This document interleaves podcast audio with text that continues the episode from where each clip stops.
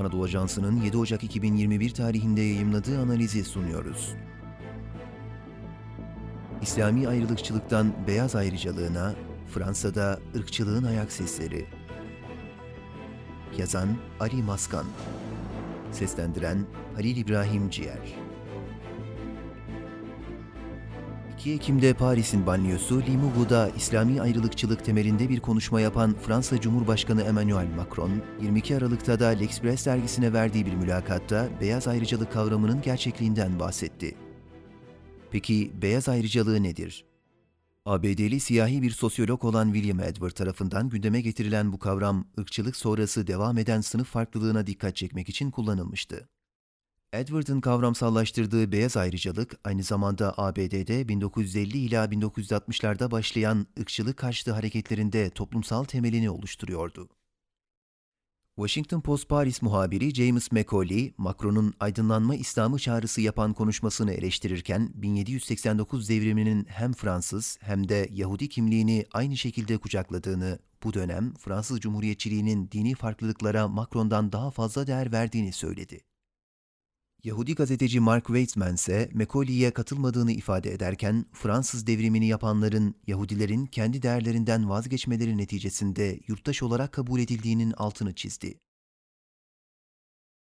Siyasal sistemin krize girdiği her dönemde siyasetçilerin popülist bir yaklaşımla ulusal kimlik tartışmalarını başlatmaları çok doğal bir reflekstir. Fransız kimdir sorusuna cevaben oluşturulmaya çalışılan ulusal kimlik esasında azınlıkların farklılığının silinmesi anlamına geliyor. Bu anlamda ayrılıkçılık yasasının asimilasyonun yasal gerekçesi olduğunu söylemek yanlış olmaz. Anglo-Sakson medyasının mutedil eleştirileri ve Türkiye'nin başını çektiği bir kısım Müslüman ülkelerin sert açıklamalarına rağmen Fransa'da değişen hiçbir şey olmadı. Hatta bütün bu tartışmalar sıcaklığını korurken L'Express dergisi muhabirinin beyaz adam olmanın bir ayrıcalık olduğunu düşünüyor musunuz sorusuna Macron'un bu bir gerçek. Onu biz seçmiyoruz. Onu ben seçmedim.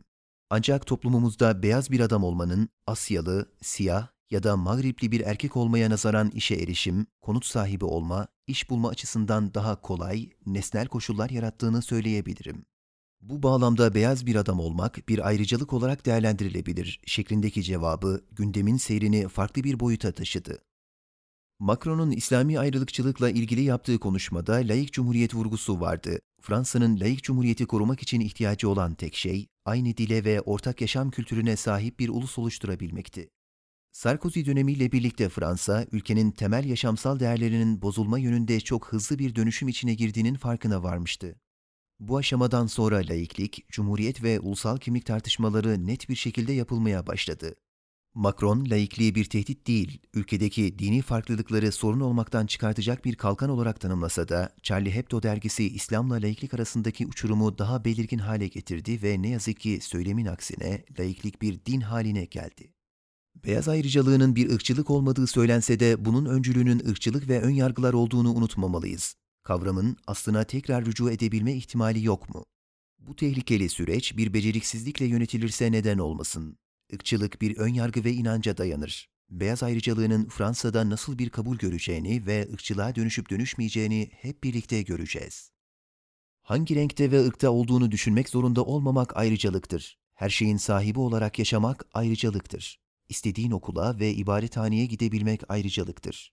İstediğin gibi giyinmek bir ayrıcalıktır. Bir suçluymuş gibi ezilmeden sokaklarda yürümek ve otobüse binmek de bir ayrıcalıktır.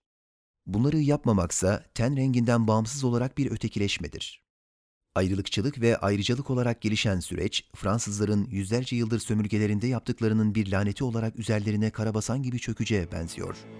Bu sürecin kıta Avrupa'sına da yayılması Avrupa Birliği açısından yeni bir yozlaşma nedeni olarak karşımıza çıkacaktır. Sadece Fransa değil, bütün Avrupa bugün beyaz ayrıcalık, yarın ırkçılık olarak karşımıza çıkacak süreçle yüzleşmeye hazır mı? Ali Maskan çalışmalarını sömürgecilik ve Afrika ile Balkanlar alanlarında sürdürmektedir.